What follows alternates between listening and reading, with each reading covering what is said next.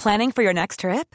Elevate your travel style with Quince. Quince has all the jet setting essentials you'll want for your next getaway, like European linen, premium luggage options, buttery soft Italian leather bags, and so much more. And is all priced at 50 to 80% less than similar brands. Plus, Quince only works with factories that use safe and ethical manufacturing practices. Pack your bags with high-quality essentials you'll be wearing for vacations to come with Quince. Go to quince.com slash pack for free shipping and 365-day returns.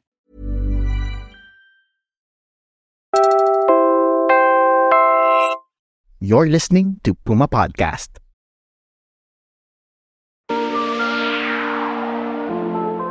Hi guys! Ako si Siege Nantenko.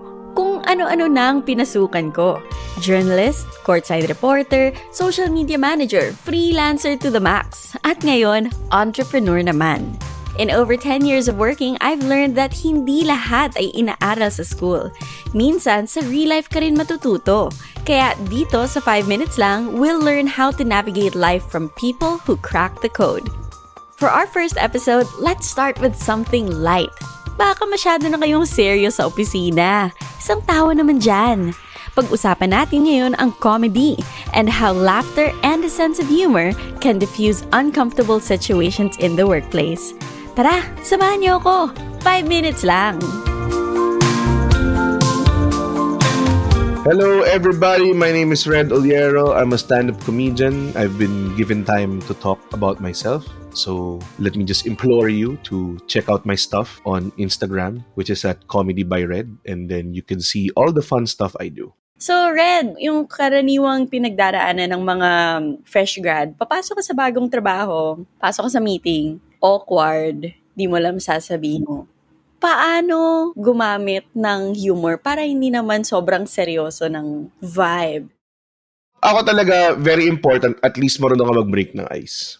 Whether it's a funny way to introduce yourself or ano. A lot of jokes hang on it being relatable. So, pag may alam ka na common dun sa boss mo, like, baka pares kayong atenista, pwede kayong lasalista, pwede yung pagtripan yung school nyo or kung ano man, di ba? Yun yung sinasabi nilang small talk, di ba? Parang ganun. Pero important yun eh because yun yung, I think, naglilay ng foundation ng usapan nyo. Ang pinaka-importante is really don't talk about things that you don't know anything about yun yung malaking bagay. Kasi the more learned ka about something, the more that you can see multiple angles and how to joke about it. Pero kunwari, kung nagmamarunong ka, mahalata eh. That also plays into how genuine or how authentic you are.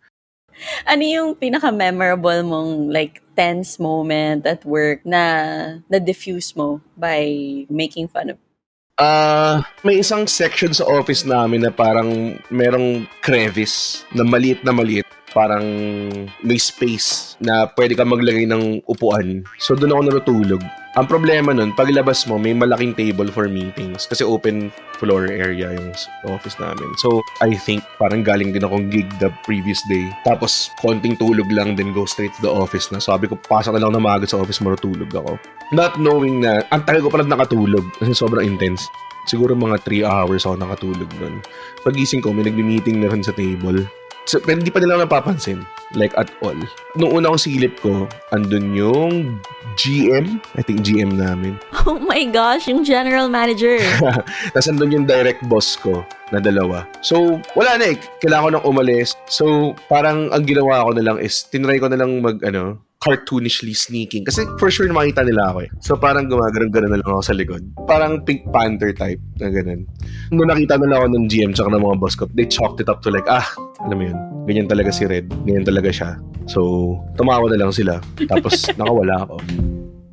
Pero, yeah, if you diffuse the situation, you can really get away with a lot of things. Kaso yun nga, ang downside talaga is ikaw yung pinaka nakakatawa sa kwarto. Kahit anong sabihin mo nakakatawa, sa abot ka sa point na may nasabi ka ng weird kasi nadala ka. Kaya hindi rin ako pinapaharap sa mga kliyente na mga strict, mga ganong klase. So yun nga, I guess you have to really control it pa rin kahit pa paano. Sabi mo, you're gonna have some jokes that don't land with people. So dapat pa, practice ka muna sa mga groupmates mo, huwag mo muna biglain yung boss mo. So, kahit sa stand-up comedy ngayon in the professional level, ganun din naman ginagawa namin. We practice it at a smaller stage first. Tapos, tsaka mo siya dadalhin sa bigger stage. So, we just pop in, do five minutes of new jokes. Tapos tingnan namin kung maglaland or what works. Tapos babalikan namin trial and error. So, ganun din. Try to practice with small groups muna. With friends muna para low risk, di ba? Then, tsaka na sa boss yung medyo risky na in everything. Ikaw, napaka-experience mo ng magpatawa. Madali na sa'yo magtansya. Kumpara sa, halimbawa, ako, sa trabaho ko, hindi ako madalas nakapatawa. Um, I just want to ask, what if you're just not funny, dude? What if that's just not you? Wala. You're just a lesser person.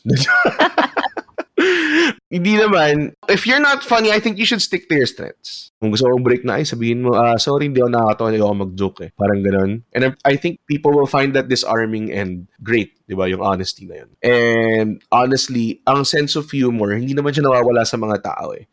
It's just that yung humor mo might not be as generally accepted as other people. So you feel like you don't have it. But you do.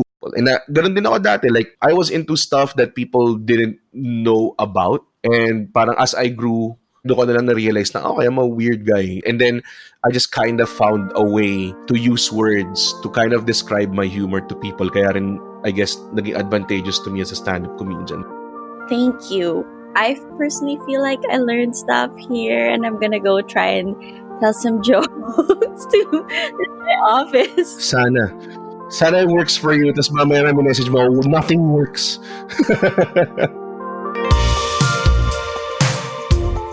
Thanks for listening! Sana may natutunan kayong bago today. At kung meron, share nyo naman sa friends nyo. Tag nyo na rin kami at Puma underscore podcast on Instagram and at Puma Podcast PH on Twitter. This episode was produced by Macy Oven and edited by Joe Sacedo. Abangan ang susunod naming episode tungkol sa... Pahinga. Five minutes lang. Next weekend.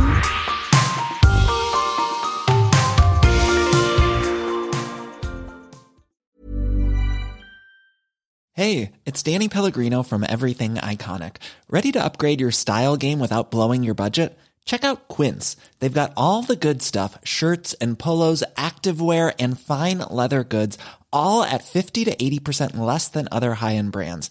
And the best part? They're all about safe, ethical, and responsible manufacturing. Get that luxury vibe without the luxury price tag. Hit up quince.com slash upgrade for free shipping and 365 day returns on your next order. That's quince.com slash upgrade.